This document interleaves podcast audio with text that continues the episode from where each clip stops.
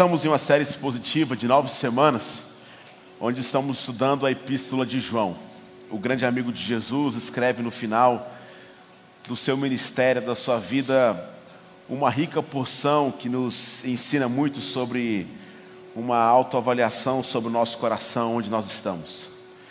E nessa terceira semana, nós estamos estudando versículo a versículo, várias perícopes, para que a gente possa, olhando para a Sagrada Escritura, entender mais sobre a vontade do Senhor para a nossa história. E eu gostaria que você abrisse sua Bíblia comigo, ou acompanhasse nosso telão. Nós vamos hoje para 1 João, no capítulo 2, o versículo 18 até o versículo 27. Versículo 18 até o versículo 27. Nós vamos ler bem devagar aqui para que fixe bastante esse texto. E logo em seguida nós iremos passear aqui, versículo a versículo, para que o Senhor possa se revelar e falar conosco nessa noite. Filhinhos, esta é a última hora. E assim como vocês ouviram que o anticristo está vindo, já agora muitos anticristos têm surgido. Por isso sabemos que esta é a última hora. Eles saíram do nosso meio, mas na realidade não eram dos nossos, pois se fosse dos nossos teriam permanecido conosco. O fato de terem saído mostra que nenhum deles era dos nossos. Mas vocês têm uma unção que procede do santo e todos vocês têm conhecimento. Não lhes escrevo porque não conhecem a verdade, mas porque vocês conhecem e porque nenhuma mentira procede da verdade. Quem é o mentiroso senão aquele que nega que Jesus é o Cristo. Este é o anticristo. Aquele que nega o Pai e o Filho. Todo que nega o Filho também não tem o Pai. Quem confessa publicamente o Filho tem também o Pai. Quanto a vocês, cuidem para que aquilo que ouviram desde o princípio permaneça em vocês.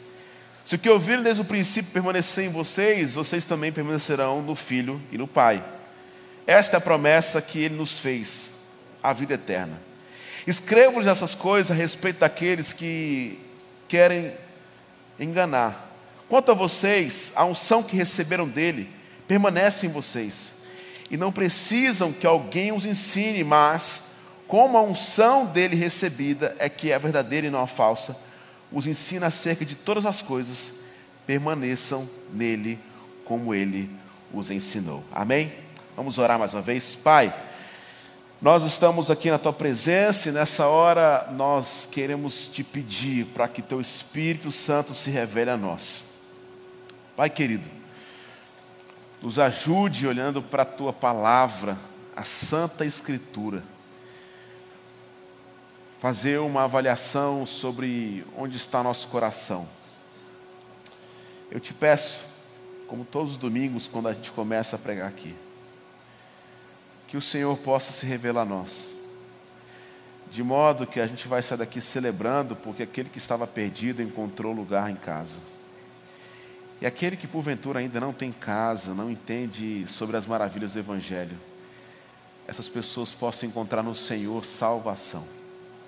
Nós oramos te pedindo isso, em nome de Jesus. E se você acredita, diga um amém bem forte aonde você está. O ano era 2006, quando eu tive o privilégio de estudar no Instituto Bíblico chamado Palavra da Vida. E depois de um ano, na verdade 11 meses, estudando a Bíblia e trabalhando naquele instituto na Argentina, todo final de ciclo você precisava escolher um lugar para colocar em prática aquilo que você aprendera. E nós íamos então para o campo missionário.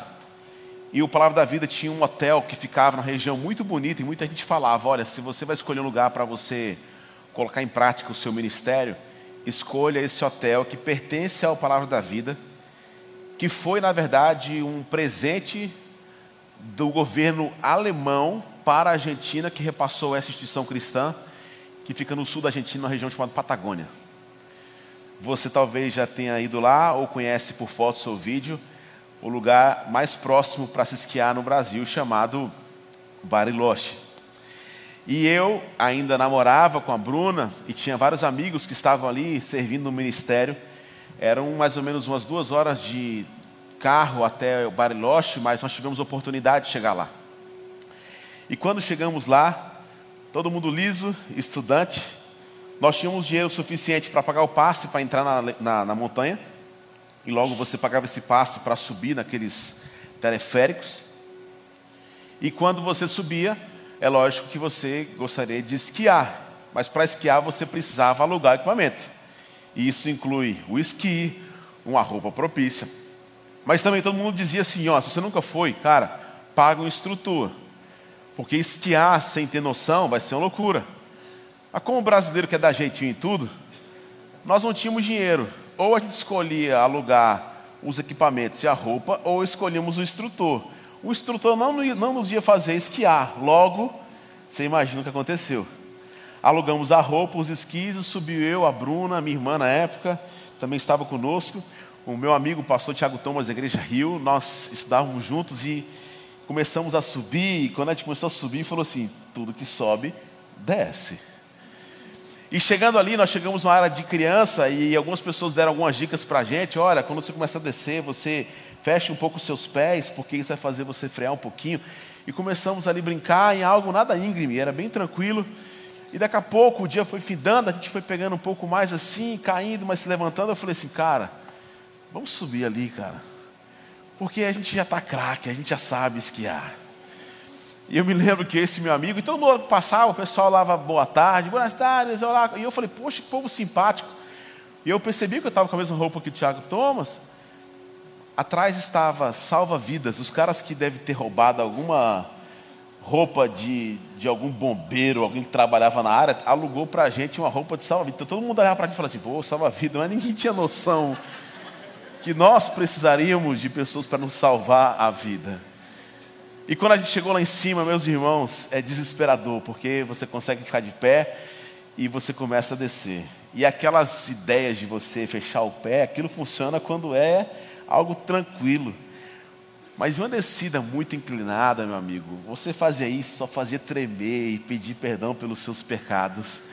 E você de duas uma, ou você esperaria alguma sorte que porventura pudesse acontecer de se espatifar lá embaixo, ou você fazia o que todo mundo talvez faria. Eu vou me jogar aqui para o lado, deixa eu cair onde eu estou. Mas você cair mesmo não tão lá embaixo, meu amigo, você cai, você começa a rodar, e se vai para um lado, para o outro.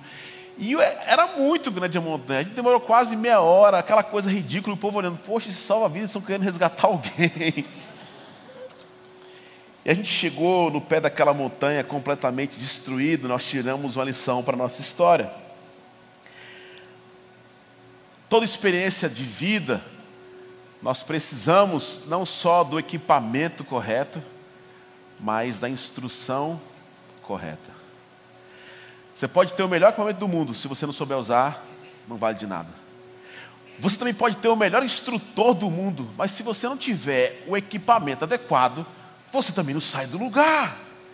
Uma experiência perigosa, sem instrução, vai terminar em coisa ruim. E nós somos assim.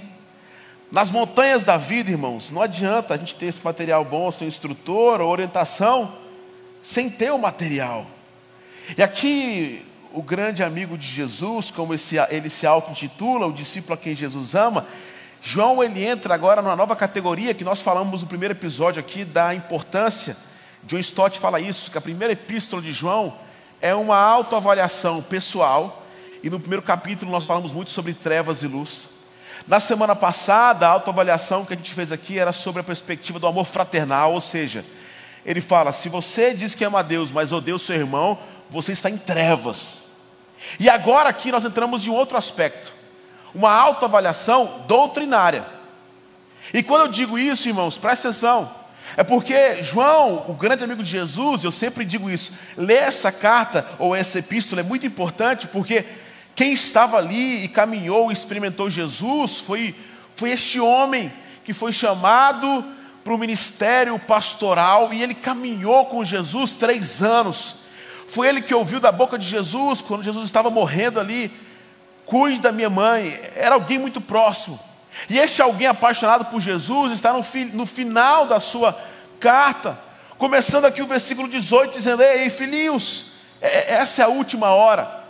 E ele usa esse termo filhinhos aqui por dois aspectos. Um, porque eles eram novos na fé, em segundo, porque ele queria, de fato, trazer esse que era talvez a maior das características de João, esse discípulo amoroso e cuidadoso. É, é um tom amigável, ao mesmo tempo que o tema era muito complexo e complicado, João trata com muito carinho, com muito amor aos seus ouvintes. E ele agora está entrando nesse terceiro aspecto sobre a perspectiva da doutrina. Vale lembrar, e nós falamos isso no primeiro episódio, no segundo, ele estava combatendo uma, um viés, ou seja, onde uma, uma ideia que, que vinha um pouco do contexto grego, chamado gnosticismo, onde era necessário você se aperfeiçoar em algum aspecto, ou buscar uma inteligência, ou para ser aceito por uma divindade. Os gnósticos, e tem várias aí seitas heréticas que foram difundidas a partir dessa tendência que acontecia naquele tempo, mas hoje está muito presente em nossos dias. João está dizendo o seguinte: olha, vocês estão ouvindo muitas coisas, mas se tem uma forma de fazer uma autoavaliação, não só na perspectiva do amor fraternal, não só de entender se você é luz, se você é trevas, mas se você entende o que é ou quem é a pessoa de Cristo Jesus, porque Ele é a chave de tudo. Afinal, todos adoram ou buscam um Deus, mas que Deus é esse? se todos os caminhos levam a Deus, o que, que João estava querendo dizer? E eles estavam falando sobre essa perspectiva do instrutor, mas também do equipamento certo, da ação do Espírito, do mover através da palavra de Deus. Essas duas coisas não podem caminhar separadas, mas isso faz parte de uma junção para que o carro comece a andar. E na montanha da vida, às vezes a gente se apega a isso e esquecemos disso, ou se apega a isso e esquecemos disso. João então está querendo mostrar para os seus leitores, filhinhos, e começa no versículo 18: Esta é a última hora, e assim como vocês ouviram que o anticristo está vindo, já agora muitos anticristos têm surgido, por isso sabemos que esta é a última hora. Eu não sei você, mas quando a gente pensa em última hora, a gente fala muito sobre isso, né? Está chegando a hora, Jesus está voltando. Quantos aqui já ouviram isso? Todo mundo aqui está chegando. O que quer dizer a última hora? Porque se esse texto foi escrito dois anos atrás, essa última hora está demorando, tá não, gente? Última hora, os últimos dias chegaram. E aqui é necessário a gente entender, irmãos, que os apóstolos de Jesus tinham isso muito claro em suas mentes e corações.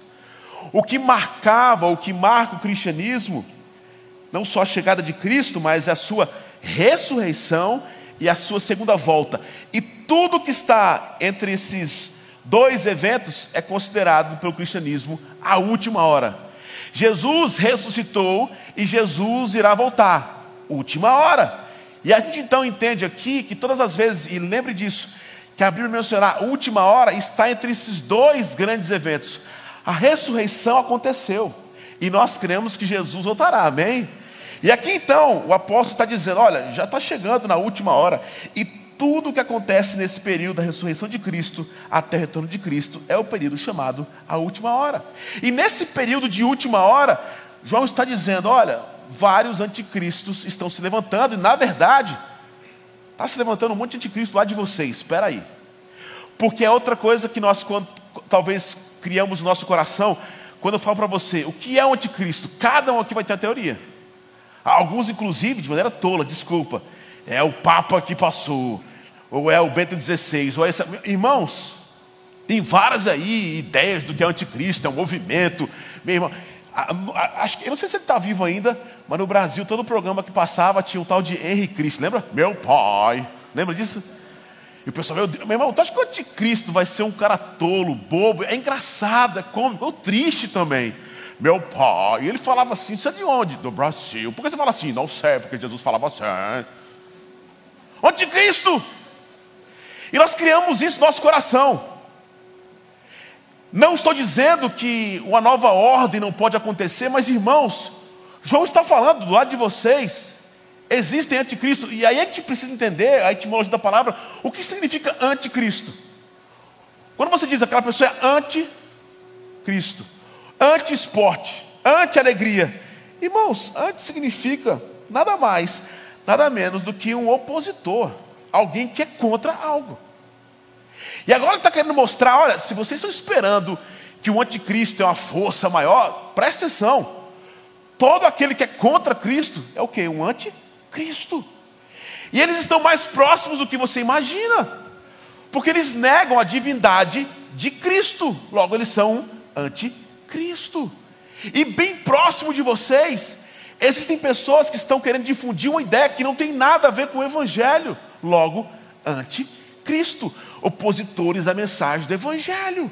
Em João, por isso que eu estou repetidamente falando isso aqui, é muito importante você entender porque João ele experimentou, ele viu, ele percebeu que Cristo era o Messias e logo ele fala: não, não, não, não, não, não, não tem condição de olhar para o mundo e talvez querer se encontrar com Deus sem entender o Jesus de Nazaré, porque eu vi, eu experimentei. É por isso que João, quando escreve apresentando Jesus, é lindo. O Evangelho de João é um teor muito belo, bonito, carinhoso. Ele vai pegar termos emprestados da Grécia para dizer, e o Verbo se fez carne. Nós vimos agora do comunhão do Pai. No princípio era o Verbo, o Verbo é Logos, é razão. Ele está dizendo que a forma do povo querer entender o motivo pela, pela, pelo, pelas coisas que acontecem, o Logos, a razão, que nós travamos às vezes perguntando: por que isso aconteceu aquilo? Os gregos usavam essa expressão Logos ou razão para tentar responder aos seus anseios. João chega e aquilo soa como insanidade daquela época e diz: Olha, o Logos, a razão, pela qual vocês querem encontrar significado na vida é uma pessoa. Pessoa? Mas só algumas pessoas especiais têm direito de se aproximar da divindade. Aí João fala: nada disso. Eu caminhei com a razão. Esse Logos caminhou com prostituta, publicando, cobrador de impostos. A razão estava em Deus e era Deus. Jesus é o Messias. Se vocês querem encontrar salvação sem Jesus, vocês são tolos.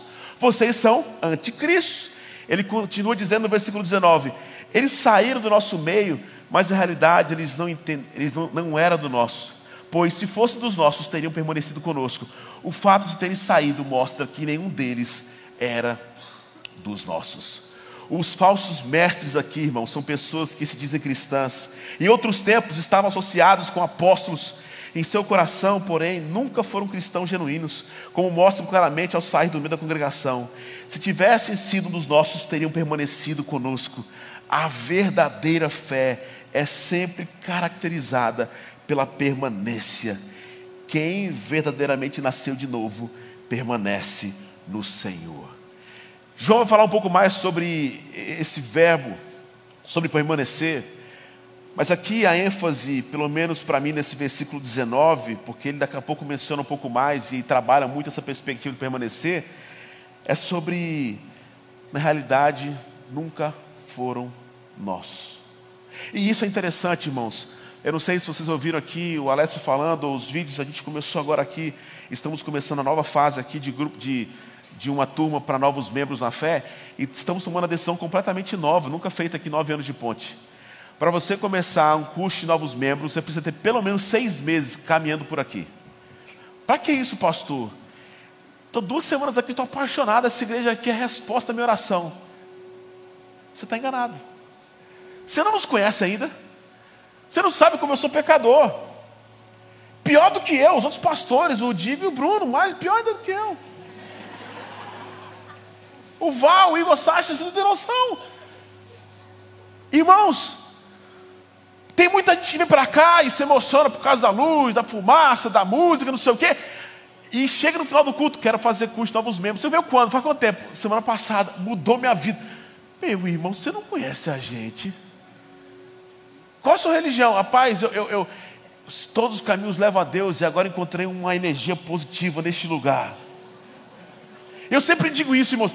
E eu não estou menosprezando, porque às vezes é a forma que a gente aprendeu. Você que está aqui pela primeira vez, você é muito bem-vindo. Mas sabe o que acontece? Nós nos abraçamos com tudo hoje, sem conhecer. E eu falo isso não como algo negativo apenas, porque é lógico que precisa amar, a gente precisa querer mudar, mas presta atenção: se abraçar com tudo sem entender o que é, vai ser loucura para você, é frustrante.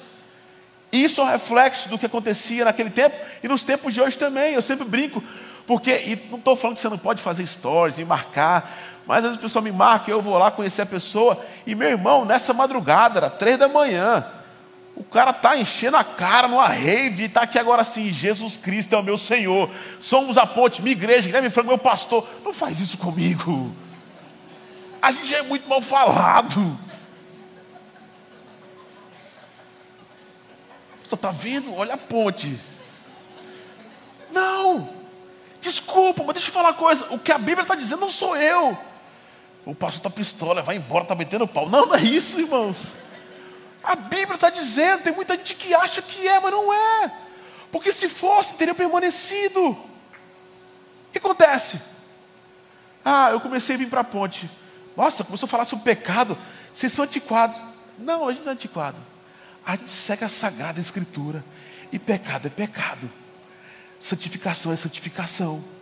Você quer ouvir ou não, o nosso compromisso não é com você, é com a Sagrada Escritura e com o Senhor Jesus. Amém, igreja? Só que hoje a gente é levado como aquela música que ela nos ensina muito, Zeca Pagodinho. Deixa a vida me levar, vida. Vocês conhecem? Eu não conheço, só me falaram dessa música. O que, que a gente faz? O sol para agora está para cá. Oh, vamos lá. Aí daqui a pouco vem para cá. Aí a pessoa, pai, vamos na ponte, é massa, diferente de tudo. A pessoa chega e fala, poxa, falando que é diferente de tudo, o pastor está falando sobre pecado. Eu até brinquei aqui semana passada sobre isso, irmãos. Nós vivemos numa era onde o sentimento vale mais do que uma decisão. Então, se você está sentindo isso, vai lá. Eu falo isso direto. Você é tão tolo por acreditar no seu coração. Como você é tolo. Tem tanta furada que você entrou na vida por causa do seu coração. Ah, João está dizendo, amigos, ó, tem muita gente que acha que é, já foi embora. Na verdade, eles nunca ficaram, eles nunca foram. Então, em nome de Jesus, é por graça e misericórdia que Deus está te chacoalhando aqui hoje. Faça uma reflexão se de fato você é, porque talvez você acha que é da família de Deus, mas você ainda não é. Mas existe a solução. Jesus pode transformar a sua vida como Ele transformou a minha. Amém. O texto continua no versículo 20. Mas vocês têm uma unção que procede do Santo e todos vocês têm conhecimento.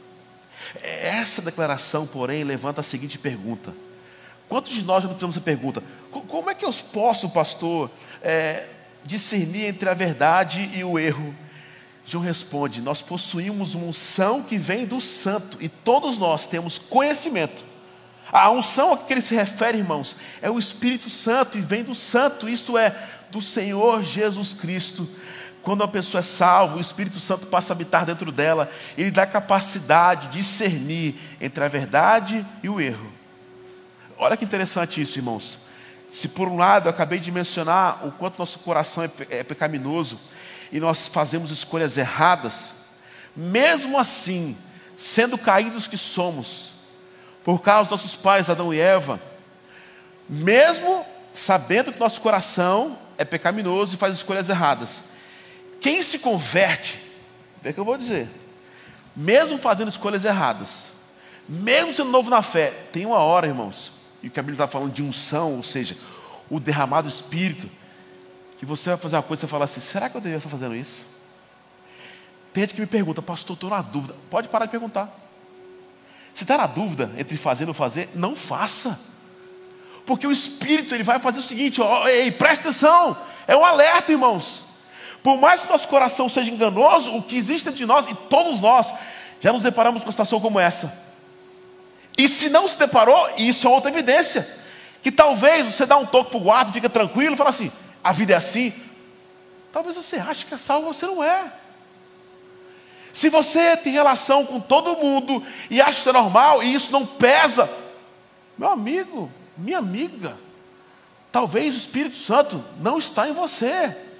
Porque uma das evidências que você é novo na fé, nova na fé, que algo mudou, é quando você fala assim, que, não estou falando que você não vai errar, mas ao errar você chora, você fala que loucura, eu gritei com a minha esposa, com o meu marido, eu, eu, eu mandei aquela pessoa para aquele lugar, eu gritei com, a, com o gerente do banco, eu briguei com o meu sócio, e o Espírito Santo vai lá e fala assim: Ei, você está errado. Aquela pessoa cheia de razão fala assim: Meu amigo, a vida é minha, não estou nem aí é muito evidente que essa pessoa não tem algo novo para oferecer. É só sobre ela. O arrependimento, irmãos, esse peso que a gente leva é bênção. É como uma febre. Ninguém gosta de ter febre. Mas, irmão, quando você tiver febre, você fala assim: obrigado, Jesus. Porque a febre está evidenciando que tem alguma coisa errada no seu organismo. E você precisa tratar. O Espírito Santo então faz o quê? Ei, um alerta. Está acontecendo algo, se arrepende.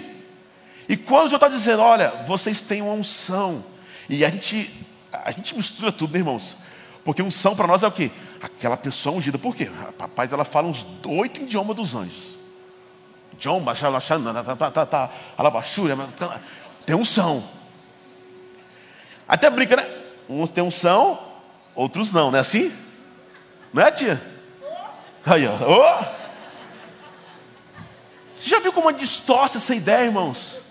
Tanto de anticristo como de unção. Todos nós somos ungidos do Senhor, amém, igreja? O Espírito Santo deve chacoalhar a gente. O que, que eu estou fazendo? Por que, que eu estou aqui? O que, que eu estou fazendo aqui? Tem alguma coisa errada. Isso é o Espírito Santo de Deus, irmãos. Versículo 21. Eu não lhe escrevo porque não conhece a verdade, mas porque vocês a conhecem e porque nenhuma mentira procede da verdade. Quem é mentiroso, senão aquele que nega Jesus, é o Cristo. Este é o que? O anticristo, aquele que nega o Pai e o Filho. Todo que nega o filho também não tem o pai. Quem confessa publicamente o filho também tem o pai. Ei, todos nós aqui já ouvimos a expressão, e eu falei semana passada: todos os caminhos levam a Deus. Que Deus é esse, irmãos? E se a gente for analisar essa frase, ela talvez não esteja errado, porque depende do Deus. E mais uma vez, presta atenção, eu não estou menosprezando a sua fé, eu não sei se você é muçulmano, se você é, é, é espírita, se você é budista, não, você é muito bem-vindo aqui. Mas o que nós estamos fazendo é olhando para a Sagrada Escritura e não é colocando um peso maior sobre você, pelo contrário.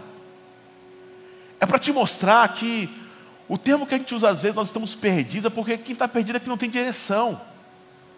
E João está dizendo: ei, presta atenção, quem nega, quem fala assim, ó, tem um Deus no coração, ok. O que isso significa? Se isso não significa eu tenho uma nova vida em Jesus, você está perdido, porque se você nega o Filho Jesus, você nega tudo. Jesus, então, por isso que João fala, ele é a referência. Por isso que ele fala, irmãos, eu sou o que? O caminho, a verdade e a vida. E ninguém vê o que ao? Se não for por você percebe aqui o que nos difere de qualquer outro tipo de religião? É a centralidade na pessoa, no sacrifício de Jesus. Não existe salvação, irmãos. E quando eu digo isso, eu não estou dizendo, oh, a minha religião que é correta. Não, eu não estou falando mal daquilo que você crê. Mas na verdade eu quero tirar um peso sobre as suas costas. Porque Jesus veio para morrer em seu lugar, para te trazer salvação, porque você está perdido sem referência. E João está dizendo: Ei, eu caminhei com esse cara, eu vi o que ele fez. Ele, inclusive, foi me buscar. Eu era uma pessoa insignificante, me tornei o discípulo a quem Jesus ama. Eu vi tantos milagres, meu irmão. Deixa eu te falar uma coisa: nada faz sentido se os gregos tentam encontrar nesse gnosticismo a razão para a existência. Se os romanos querem encontrar salvação no seu poder bélico em Roma, no imperador eu tenho algo para apresentar para vocês. Esse Deus, ele encarnou em uma pessoa chamada Jesus, e é interessante a gente mencionar isso, irmãos. Uma linha do gnosticismo acreditava, porque acreditava na verdade que toda matéria era ruim.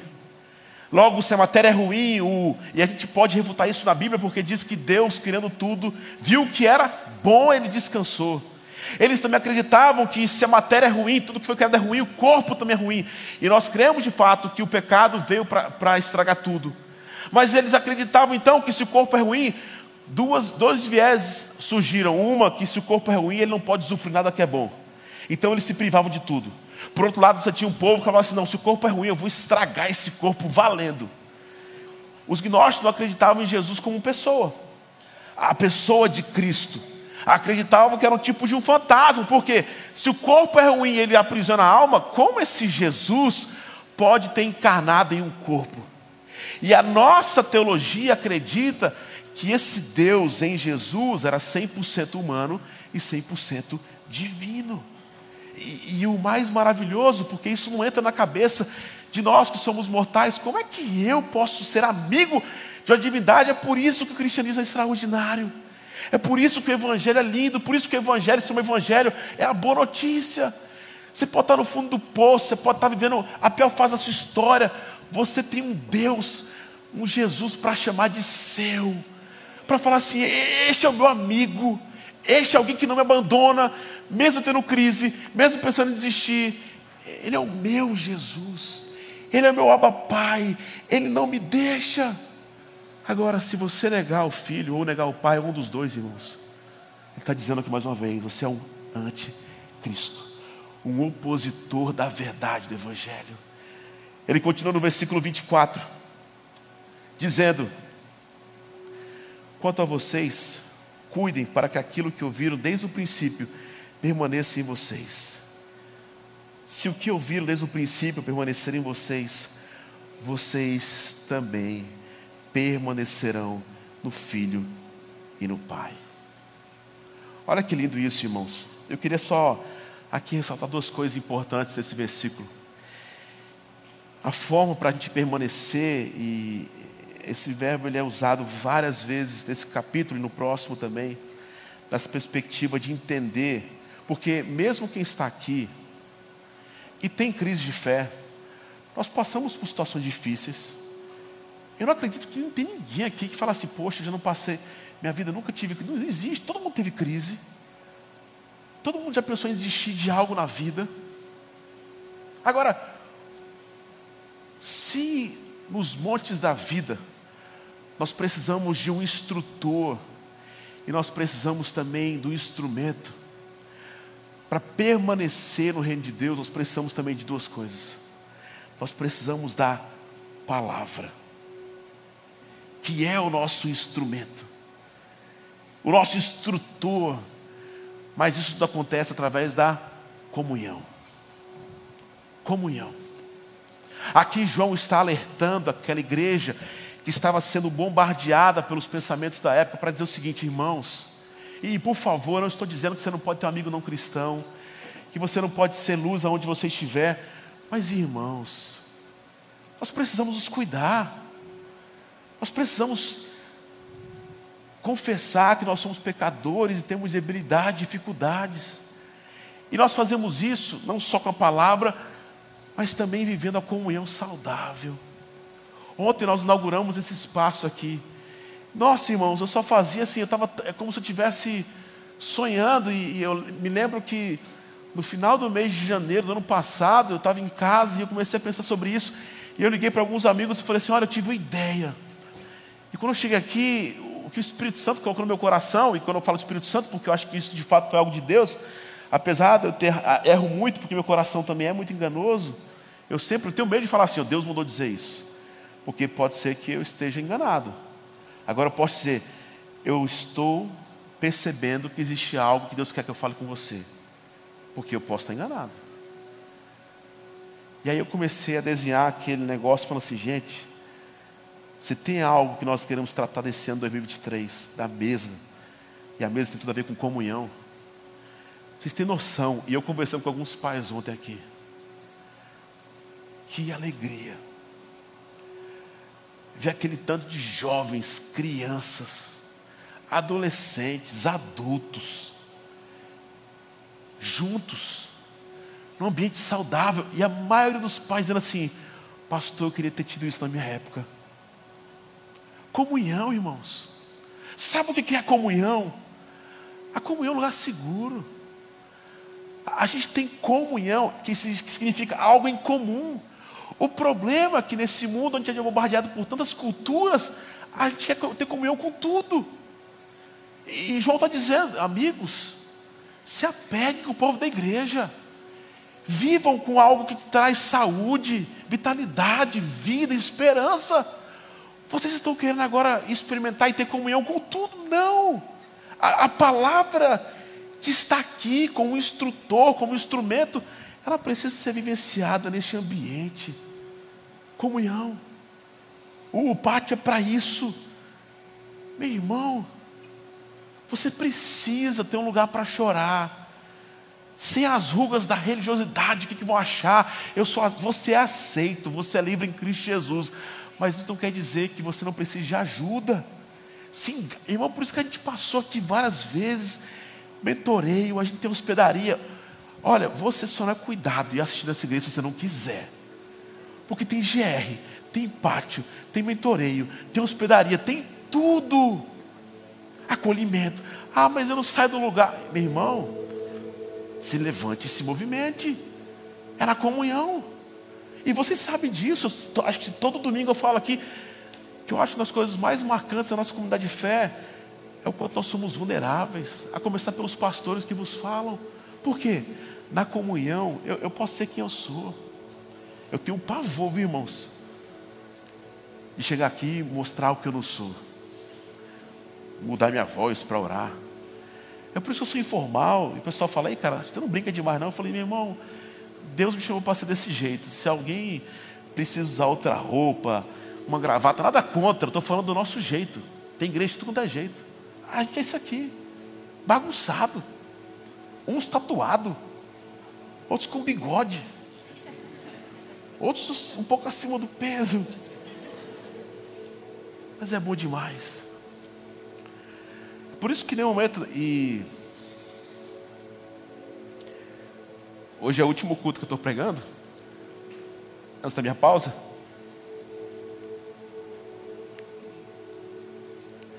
Eu vou sentir muita falta disso aqui. Mas eu falo isso aqui sem medo do que vai acontecer com a igreja, do que vai acontecer com o meu coração, por quê? Eu tenho comunhão. Eu não tenho, eu não preciso ter medo do que o povo vai pensar, não vai, não. Eu falo com amigos. A mesa está posta aqui. Comunhão. Muita gente aqui já passou pela minha sala para chorar comigo. Agora eu vou chorar com vocês. E a vida é assim. Comunhão. A instrução na palavra, no instrutor, no instrumento. Mas é na, na vida. É isso.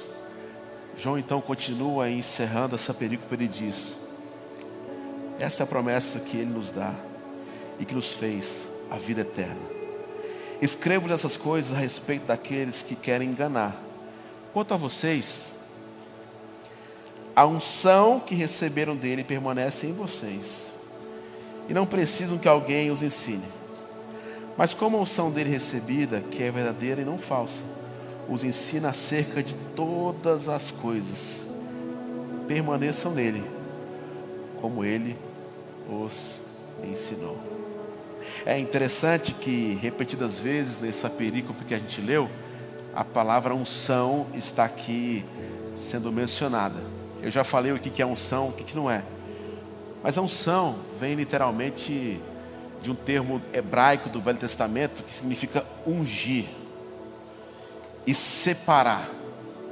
Quando o povo, por exemplo, precisava ungir, eles faziam isso com óleo, com azeite. Um rei, eles ungiam. E aquele homem estava agora debaixo de uma unção, separado para um cargo específico. Acontecia isso também com o sacerdote. Quando aquele homem que era responsável por fazer os sacrifícios para a expiação dos pecados do povo de Israel. Mas também a, unjão, a unção, esse ungir, também estava não só no sacerdote, mas nos profetas, que eram usados como boca de Deus no Velho Testamento. Olha a beleza desse texto, porque o termo que João está dizendo, ele está dizendo agora, e isso mais uma vez, cai como bomba para qualquer filosofia grega, onde só uma turma era aceita por uma divindade, então você precisava se esforçar bastante.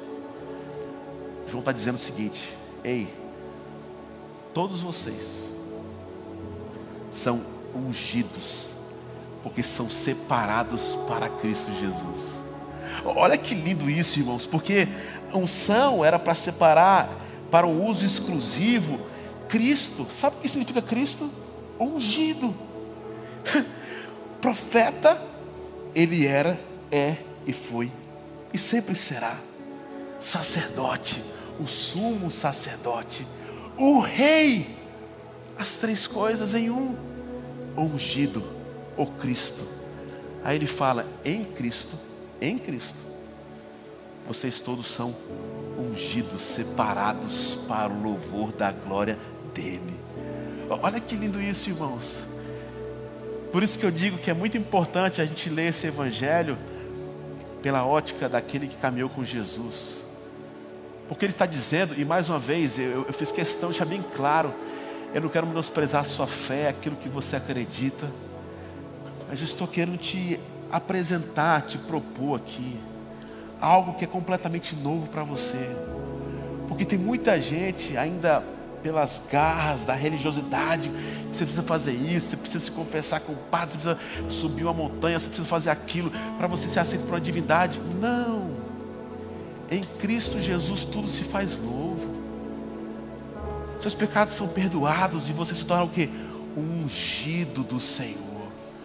Você agora é abraçado por esse óleo que o Senhor derrama sobre a nossa cabeça. Foi assim quando Deus disse: Este é o meu filho amado, e a expressão que ele quer usar ali é: Esse é o meu ungido, o sacerdote, o profeta, o rei. O termo sacerdote, e a gente usa isso muito na teologia, o sacerdócio real. Todos somos chamados, irmãos, para experimentarmos e sermos essa referência para esse mundo que sofre. João então está terminando dizendo o seguinte: Ei, todo mundo, todo mundo que de fato acreditar em Cristo Jesus, agora não vai experimentar mais a morte eterna, mas terá uma vida abundante. Porque o ungido do Senhor pagou todo o preço e pecado por vocês naquela cruz. Vocês são livres. Então, eu quero te propor algo aqui. E João está dizendo isso. Sejam amigos desse cara. Ele transformou minha vida, que ele possa transformar a vida de vocês. Tire essas amarras da religiosidade. Se abrace com o Espírito Santo. Nós vamos continuar vivendo, irmãos. Ao sair daqui, a segunda-feira, ela não vai ser diferente porque você estava nesse culto. Mas você pode estar diferente para encontrar a montanha de neve amanhã, onde você se abraça com o instrumento e com o instrutor. E você vai falar assim: Eu vou, porque eu sei em quem eu posso confiar. Que o Senhor Jesus possa nos abraçar nessa noite e te fazer relembrar que Ele é apaixonado por você e te trouxe aqui hoje para que você fosse abraçado por essa unção que está à disposição de todo aquele que nele crê. Em nome de Jesus. Vamos orar. Fique de pé onde você estiver.